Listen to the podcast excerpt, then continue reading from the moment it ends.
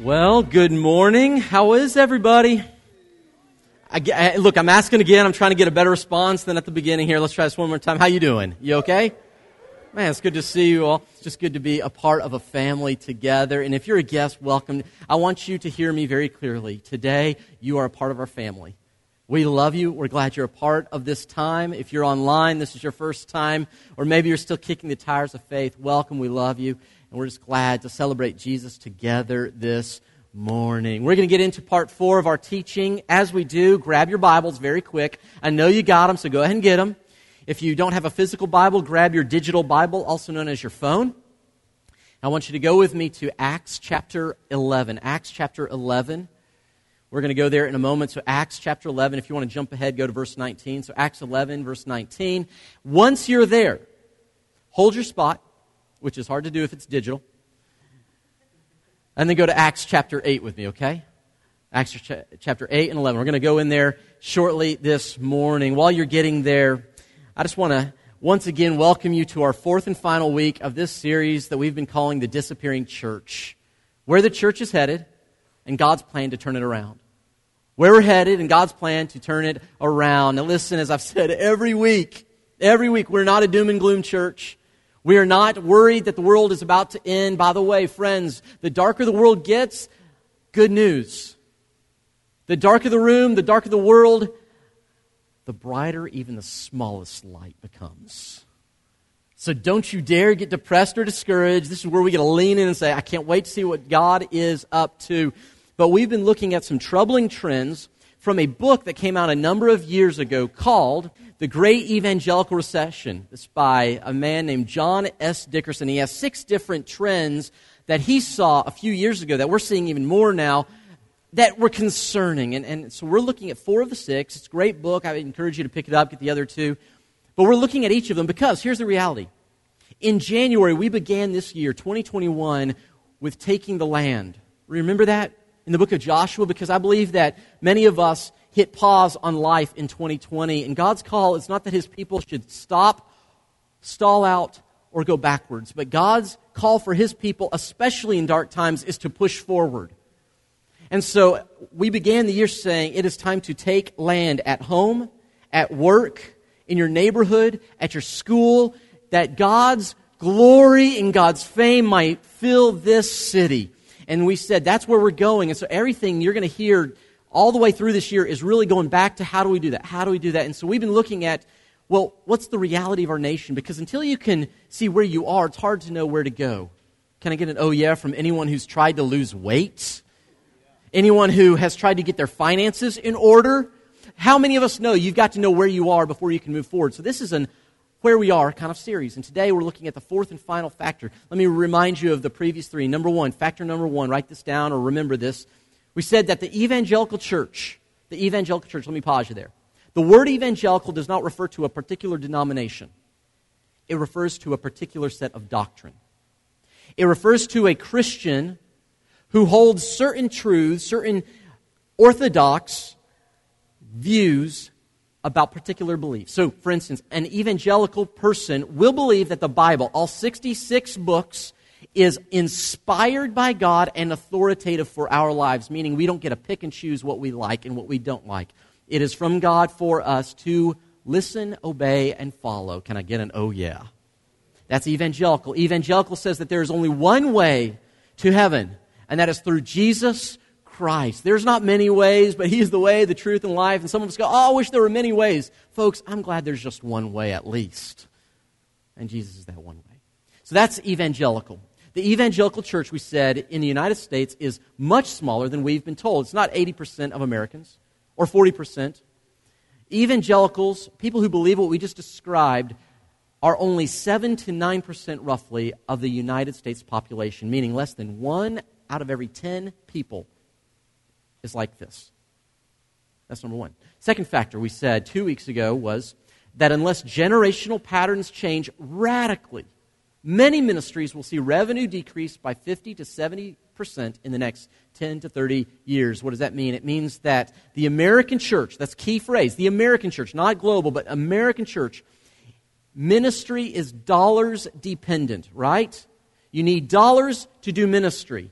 So if dollars go up, you can do more ministry. At least that's how we've organized nationally for years. But if dollars go down, what does that affect? Ministry, right? And so if you lose 50 to 70% of the dollars, how does that affect the way we currently do ministry? Do you follow? That's the second troubling trend. Now, with trend number one, we said, hey, the, the solution is extraordinary prayer because every move of God begins with prayer. When we say to God, we can't, but you can, He does. The solution to this one, we said, was two things. One, to become more generous and to become more creative in the way we do ministry. Become more generous as individuals. If you don't give, encourage you to start giving. If you give a little, I encourage you to give more, and so on and so forth. Become more generous, but also become more creative in how we do ministry. That was the second one. And then last week, last week, you remember last week I preached from my home. How many of you were watching and you saw Josh preach from home? Any, any of you here? So it was weird because I was sitting over here while I was watching myself up there, and now I know what you have to suffer through week in and week out. and I'm on the drive home. I'm like, I'm talking to my spouse about the bad preaching that Sunday. Okay, so so last week, right? I mean, come on, you do it. I'm joining you now. Okay, so so last week we said third one, factor number three: the evangelical church in the United States is losing the people it does have, and the twenty some things are exiting faster than any other group. Here's what this means: the people at highest risk for walking away from the faith are your children and grandchildren. Statistically speaking, your children and grandchildren walk away quicker and longer and more final. This is a big deal to us, isn't it, church? Any of us in here care about the next generation? This is a big deal. And so, what we said, we said, hey, look, we're going to continue having church. We're still going to create and have opportunities for young people because we believe in that. But listen, listen, we said that discipleship cannot be limited to an hour or two on Sunday because if you limit discipleship, or it's all in a building, or it's all from professional ministers, here's the reality the greater influences around them will push out what they learn for one or two hours on Sunday. But discipleship has to begin at home and go from Monday through Sunday, not just Sunday. So those are the first three. Today, fourth and final one is simply this the national population is booming which only emphasizes the evangelical church is shrinking in size and in Christian influence. In other words, we're smaller than we thought we were. We're losing people we didn't realize we were losing. And, and the population is growing. You say, how is this not bad news? Listen, church, this is not bad news because we have always done our best work when we have been pressed, historically speaking. So I'm excited for where God is leading. Now, let's talk through this for just a few minutes this morning because there's a beautiful solution that I want us to look at here. Bottom line, though, is simply this every generation is reaching fewer people than the previous generation. So the builders, my grandparents' generation, they reached more people than my parents' generation, the boomers. And the boomers reached more than the Gen X generation. And the Gen X generation reached more than the millennial generation. And now the millennials, by the way, did you know this is the first year that some millennials are turning 40? We're not so young anymore. But the millennials are reaching or are reached more than Gen Z. My point is we're reaching fewer and fewer and fewer. Now some people will see this and they'll say that's only in some of those really pagan parts of the country, right, Josh? I mean that's not true of this area in Chattanooga, this is not true. It's only like in Seattle, Washington, or New York City, right? Well, by national polling data, this trend is true nationally, including here in the Bible Belt. Now, at Clear Creek, by the grace of God, we see people coming to faith regularly. Who's happy about that here? Isn't that good news? That's great news. But the reality is, even though we see it, it is not happening nearly as fast to keep up with population growth. You say, come on, Josh, are, are you sure? Okay, let's do a little brain experiment here. Every one of you, go ahead, think with me for a moment. Over the past year, consider the number of people you know personally who came to faith in Jesus Christ. Go ahead, think through it. How many people is that? Is it five people? Ten? Maybe you can think of 20 or even 30. I mean, that's great, isn't that? 50? Now, Get that number. And then, how many new babies can you think up who have been born over the past year? What number is higher? That's what we're talking about here, family. And so, because of this, this has led researchers and others to say, what is going on? What is happening? I love what John Dickerson said. He says, despite the billions of dollars invested in churches, ministries all across our nation, evangelicalism has not kept pace with the population growth. Why is that? When evangelicals in the United States have more wealth, assets, and technology than the evangelical church has ever had in history, yet the church is declining at home.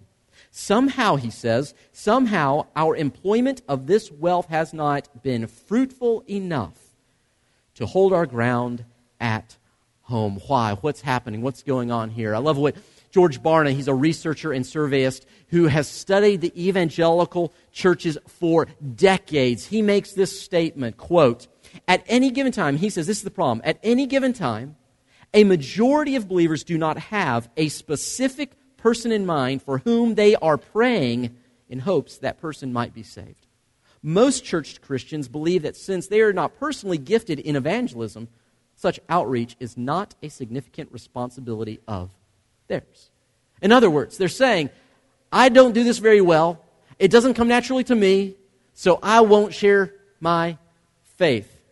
That's why in his book, The Shape of Faith to Come, Brad, Waggoner surveyed 2,500 Protestant churchgoers of all ages, and he found, quote, in the past six months, only 29% said that they had shared with someone how to become a Christian twice or more. And 57% said they had not done so at all. So, in other words, he's saying less than one out of every three have shared their faith, and almost two out of every three have not shared their faith even once in the past six months. And they both agree that the core problem, the reason the population is outpacing the church in growth, is because of this phenomenon. You say, well, what is it? Well, here it is. Why? The reason that we are in the situation we are in is simply this most Christians leave the preaching and reaching to the professionals. And I put that in scare quotes because the reality is just because you get paid to do something does not necessarily mean you're a professional at what you do. How many of you have had really bad managers who got paid, but they weren't good at their jobs? Can I get an oh yeah from anyone this morning? And yet, and yet, here's the reality. Many Christians, many Christians have said, because it's not my gifting, or I'm not a professional, I will leave that to someone else. And hear me now, hear me now. The world suffers because of it. Friends miss out on the good news of Jesus because of it. So, what do we do? What's the solution to all of this? How do we turn this around? Now, I know some of you are thinking, I know, Josh, I know. The solution. The solution is that we need more preachers. And I'd say, yes and amen. Absolutely, absolutely. But not in the way you think. In fact, the solution up on screen says this the solution is really to commission all Christians to preach and reach their next person for Jesus. Not just the select few, not just the professionals, but everyone who follows Jesus Christ. This is God's plan from the beginning. In fact, from the mouth of Jesus, He gives us this plan. By the way, show of hands, how many of you think Jesus was a pretty smart guy? Anyone in here think Jesus? This should be universal, folks. Okay, let's try this again. How about this one? How many of you think Jesus might know what he's talking about? Anyone else in here? This, okay, a few more right there. We're going to look at Jesus' plan. And here's the great thing about his plan it is simple and it involves you. No one gets left out. Acts chapter 1 and verse 8 is a foundational verse for our church at Clear Creek. Acts 1, verse 8. Notice what he says here. These are Jesus' words to his first followers before the church is launched. He says, But you will receive power when the Holy Spirit comes on you, and you will be my witnesses in Jerusalem and in all Judea and Samaria and to the ends of the earth. Now, isn't this a cool thing? He says, I'm going to the Father, but I'm sending you to the nations. You will be my witnesses. By the way, the word witness is the Greek word that we get the word martyr from. A martyr, someone who dies for their faith, is simply one who witnessed for their faith. He says, You're going to be my witnesses, and it's going to start in your Jerusalem, where you live, at your home, your neighbors. That's your Jerusalem. And you're going to be witnesses not just there, but you're going to be in your Judea, Samaria. That's the rest of the area around you. That's going to be where you go to school or work or where you have hobbies or the grocery store. And you've got Judeans there and Samaritans in those spaces. Judeans are people who are just like you, and Samaritans are people who you'd never spend time with, but you're going to be a witness at home and then to these greater groups of people. And collectively, We're going to be witnesses to the ends of the earth. Isn't that great? And you're like, yeah, that's awesome. I'm so glad that Jesus told only a few to do that, aren't you? Did, is that what happened? Did Jesus go, hey, Peter, Peter, here's the deal. Okay, you're going to be the one. And all these other guys, they're going to show up once a week, and they're going to sit in padded orange pews or chairs or whatever we're sitting in. And they're going to sort of, they're going to cheer you on as you tell them what they ought to be doing or as you tell the gospel. Is that what Jesus did? Or did Jesus look at James and John and say, James, John, you guys are going to be the ones who share your faith in the public uh, sector. You're going to do it at your job or you're going to do it at work or at your school. That's what you're going to do. Is that what he did? Now, hey, you want to know something? I love this passage, but maybe not for the reason you know. I love this passage because it proves to me that Jesus is a good old Southern boy. He is. And any of you grow up here in the South? How many of you were raised here in the South? I just let, let me see. So okay. So, so so when we say you all to everyone, what word do we actually use? y'all. Did you know that's the word Jesus is using there? It's not a singular word. He's not saying you, George. He's saying you all, y'all. Jesus Christ is like us. He's a southern boy who looks at this group and he says, y'all get to do this together. And the good news is, is the power of God through the Holy Spirit will come not on just some, but he's going to fall on y'all. Hey, hear me now. The God who spoke galaxies into existence promises to give you the same power in your life that brought Jesus out of the grave. It's not just for me, it's not just for a select few, it is for all of us. And if you want to see a revival in our city, if you want to see your neighbors saved, if you want to see the schools where our children go change, if you want to see the temperature in your work shifted for the glory of God, it doesn't happen from one person on Sunday, but from y'all, all of us stepping into the glorious mission that God has given us.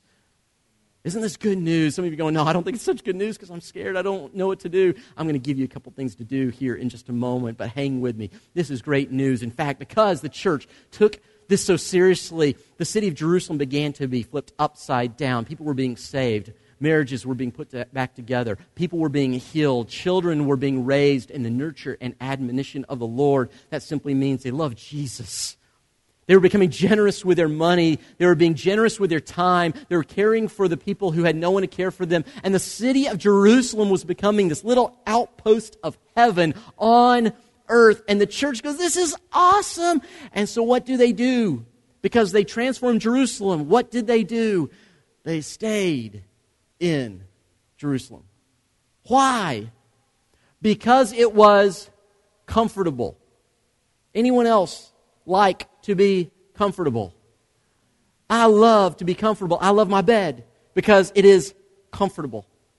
I love certain foods because they are comfort foods. Anyone else like to be comfortable?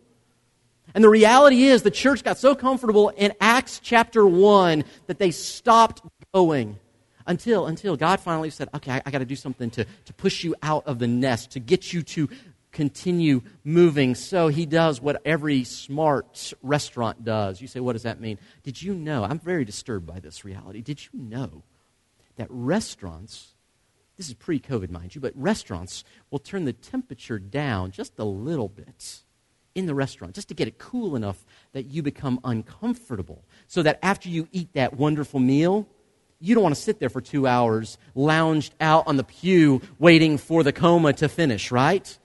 They turn it down just enough so you're like, let's get out of here. So they can put someone else in your seat and feed them up and send them out. And that's what they're doing, okay?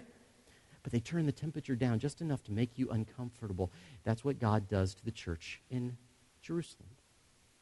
Things are changing, and he allows persecution to happen, and the church becomes uncomfortable. A man named Stephen is executed for his faith, the first martyr, and the church becomes uncomfortable. And as a result, in Acts chapter 8, the church begins to move out from Jerusalem because they did not obey Acts 1 8 God brings them to Acts chapter 8, verse 1. And notice it says, A great wave of persecution began that day, sweeping over the church in Jerusalem. And notice this phrase all the believers, except the apostles, except the special ones, except the professionals, all the believers were scattered through the region of Judea and Samaria. In verse 4, look at what it says here. But the believers who were scattered preached the good news about Jesus wherever they went. When they went to the ball fields, they went not simply to play ball with their kids or to watch, but they went to share the good news of Jesus. When they went to the grocery store, they didn't simply go to get eggs and milk. They went to share the glory of God. When they entered into their workspace on Monday morning and the time clock was punched, they did not simply go to make a dollar, but to make a disciple. Everywhere they went, they shared the good news of Jesus Christ. This is what began to happen, and the gospel continued to spread. But it was not just the special ones, the professional ones, it was everyone. And so then we see this happen again, chapter 11, verse 19. Notice the same phrase. It says this The believers who had been scattered during the persecution after Stephen's death traveled. And notice this they preached the word of God. Now, listen, before we put this next thing up, notice they're preaching. They're all doing this, and something happens. Listen, the reason you and I don't share the name of Jesus with others is because, primarily, I believe, if you have a good heart, if you love God on any level, and I know you do, it's not because you hate people, it's because you are afraid you won't know what to say or you won't know what to do. Am, am I right on this, fam? You love people. I know you do. I watch how you care for each other. It's not because you don't love people. You just kind of go, I, I, don't know what to say. I, I don't know what to do. But notice this next phrase. It is as a result of what they were doing. Notice this. And the power of the Lord was with them. God's sh- power showed up when they preached. Hear me now. Is it possible the reason we don't see or experience the power of God? Is it possible that happens because we never put ourselves in positions where we need the power of God. See, see, listen, family, if you will step out, remember in Take the Land series when they stepped into the water, that's when God did something miraculous. You remember that? It is as you step out of your comfort zone and you begin to preach and reach your next one for Jesus that God's power will show up in a way you've never experienced before. Some of us are living lives that are far less than they are intended to be Listen, hear me now. If you're not doing this, I'm not upset at you. If you're not doing this, we're not mad at you. If you're not doing this, no one's going to yell at you. But if you are doing this, you are selling your life short. Your life is worth more than coming here once a week to have someone preach at you for 30 minutes and for you to try to stay awake during those 30 minutes. And then when you're done, you go, we're done. I'm good for the week. Let's go home. Any of you believe that you're meant for more than that? You are meant to be a part of the mission. And as you step into the mission of God, His Holy Spirit will empower you and you will see things happen that you would never imagine. Hear, hear me now. Some of you some of you tomorrow, you're going to get up and you're going to strategize how you share your product or how you expand your brand in business.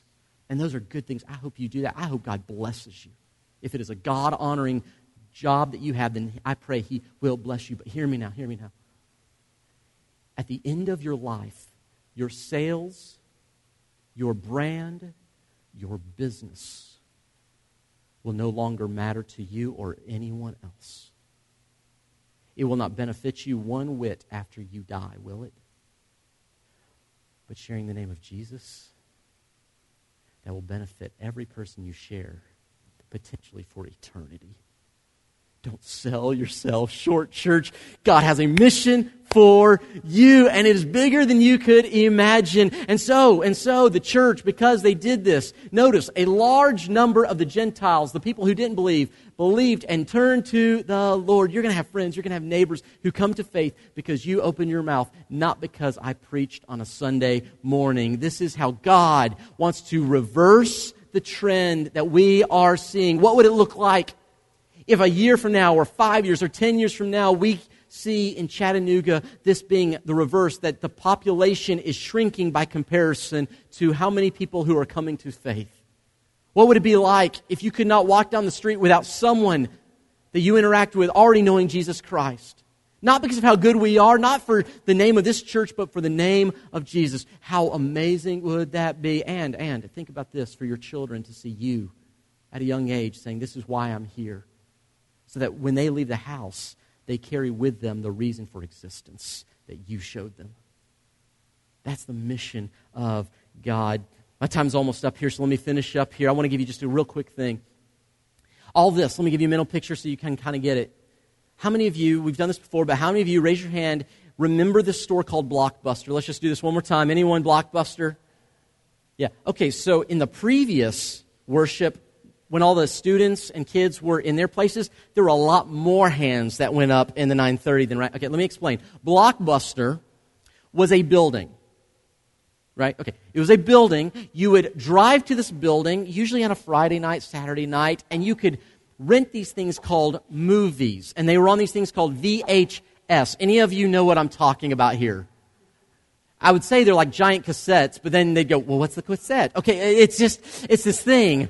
And you'd have to rewind it because no one rewind. You say, wait, you have to rewind? Yes, there was not like a button that just automatically played it. It's just, it was, archaic. How did we live? I know. And so, if you wanted a movie, you went to Blockbuster. Now, here's the re- deal. If you wanted a movie, did they have as many copies of that movie as anyone would want? Did they have 60, 80, 100, 1,000 copies of one movie? No. And there was always one movie you wanted to see that some joker rented seven weeks ago, forgot about it in the backseat of his car. He's racking up college level loans worth of late fees, and you can't rent it because he still has it. Any of you remember this? That was the way used to be done if you wanted to watch a movie. There's a guy named Chris Anderson. He wrote a book called The Long Tail. In The Long Tail, the way it used to work is on the left side, the most popular movies, the new release movies, that's all that they would carry at like blockbusters and things because they didn't have infinite storage space, did they? They couldn't have everything, so they just picked the very best. Well, those are the ones, and you have high sales on those. But then there's this really long section that Anderson calls the long tail that they would not carry because they didn't have space for it. But Anderson noted something. He said the long tail, the revenue from the long tail was greater. With all these lesser known titles, not as popular, he said the revenue from all of these was far greater than the revenue from just the most popular, newest releases. And he made the point he said churches and organizations and forward thinking groups, if they can mobilize the long tail, they will thrive in the future that is to come.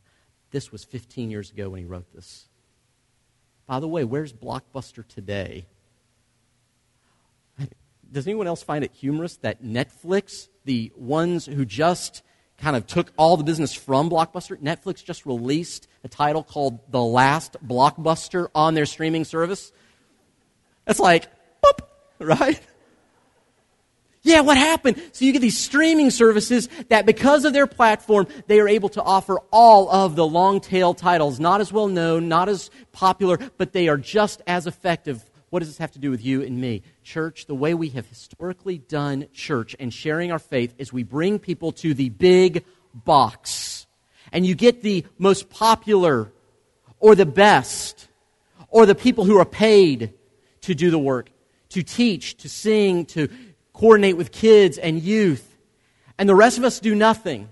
And I just want you to know we're not going to sell you short anymore because the way God orchestrated it is that all of us would be on mission, sharing the good news of Jesus with all of our friends. God's plan. Yes, the building. We're going to continue doing what we do on Sundays, but we want to encourage you to step into mission because you are in places and spaces that only you can go with people that you have influence over and no one else will. This is God's plan, God's mission for God's church. So let me give you two ways to do this. If we're going to commission all, I want to give you two ways to do this. Number one, first, you need to put together a name list. A name list.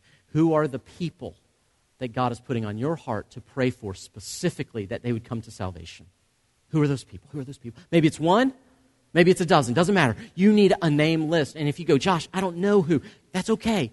Your prayer today is not to pray for those people, but to ask God to give you the names of those people. That we would look up out of our own lives. I know we're busy, but that we'd look up out of our own lives and we'd see the people God's calling us to reach. You need a name list. Number two, after you have a name list, you need to be in a disciple making community. We call them small groups. Some places call them discipleship communities. Others, house churches. There's all sorts of names. Bottom line, you need to be in a group of people that will encourage you as you share the mission of Jesus, as you preach and reach to your friends and family. Listen, no one else can share your faith for you, but other people can encourage you as you share your faith. In our groups, I love what we do. We read the scriptures, and then we ask two questions. We ask, What will I do with what I've just learned? And who will I share it with? What will I do with what I've just learned? Because it's all about obedience, family. And then who will I share it with? You need people to encourage you. Listen, as we do these things, I believe God is going to awaken a movement in our homes, in our city, and around our country because God has big plans in this area. I want to ask you to take your communion this morning. Go ahead and grab it with This moment that we celebrate every Sunday is about the story of one who then commissioned all. And I've, I've often thought, what, what must God have thought about to prompt him to send his son? And then I heard a story about a man named C.T. Studd. He was a famous athlete in England about 150 years ago. He was top of his game, top of his field. He was a Christian, but it was not the, it was not the thing that marked his life. As you hold this emblem, I want to read to you something. It was actually the thing that changed C.T. Studd's life he found a tract that, was, that had a letter from a man who was not a Christ follower, an atheist. And this letter from the atheist so penetrated Studd's heart that it changed the trajectory of his life in every way possible. And I wonder if the words that I'm about to read are the words that would have been on God's heart when he saw you and he saw me. If these were the words and the kind of feelings that God felt for us, so much so that he left heaven and he came they left the praise of his angels and experienced the cross in our stead. C.T. Studd read this from an atheist. It said, Did I firmly believe, as millions say they do, that the knowledge and practice of religion in this life influences destiny in another? Well, then religion would mean everything to me. I would cast away all earthly enjoyments as dross, earthly cares as folly, and earthly thoughts and feelings as vanity. Religion would be my first waking thought and my last image before sleep sank me into unconsciousness. I would labor in its cause alone. I would take thought for the tomorrow of eternity alone. I would esteem one soul gained for heaven worth a life of suffering. Earthly consequences should never stay my hand nor seal my lips. Earth, its joys and its griefs, would occupy no moment of my thought. I would strive to look upon eternity alone and on the immortal souls around me, soon to be everlastingly happy or everlastingly miserable. I would go forth to the world and preach it in season and out of season, and my text would be What shall it profit a man if he gain the whole world and lose his soul? Upon reading this, Studd said, That's what I want my life to be about and he gave up his career. He sold so many of his possessions and he went into missions. I want you to know God is calling you into the mission field this morning, and it doesn't necessarily require that you sell your house and your stuff. Just requires that we have the heart like Christ to see the people around us and to preach and reach them. Because when you hold that emblem in your hand, the bread, symbolic of Christ's body, the juice symbolizing his blood. That is what God did for us. He left heaven, came to our home to preach and to reach.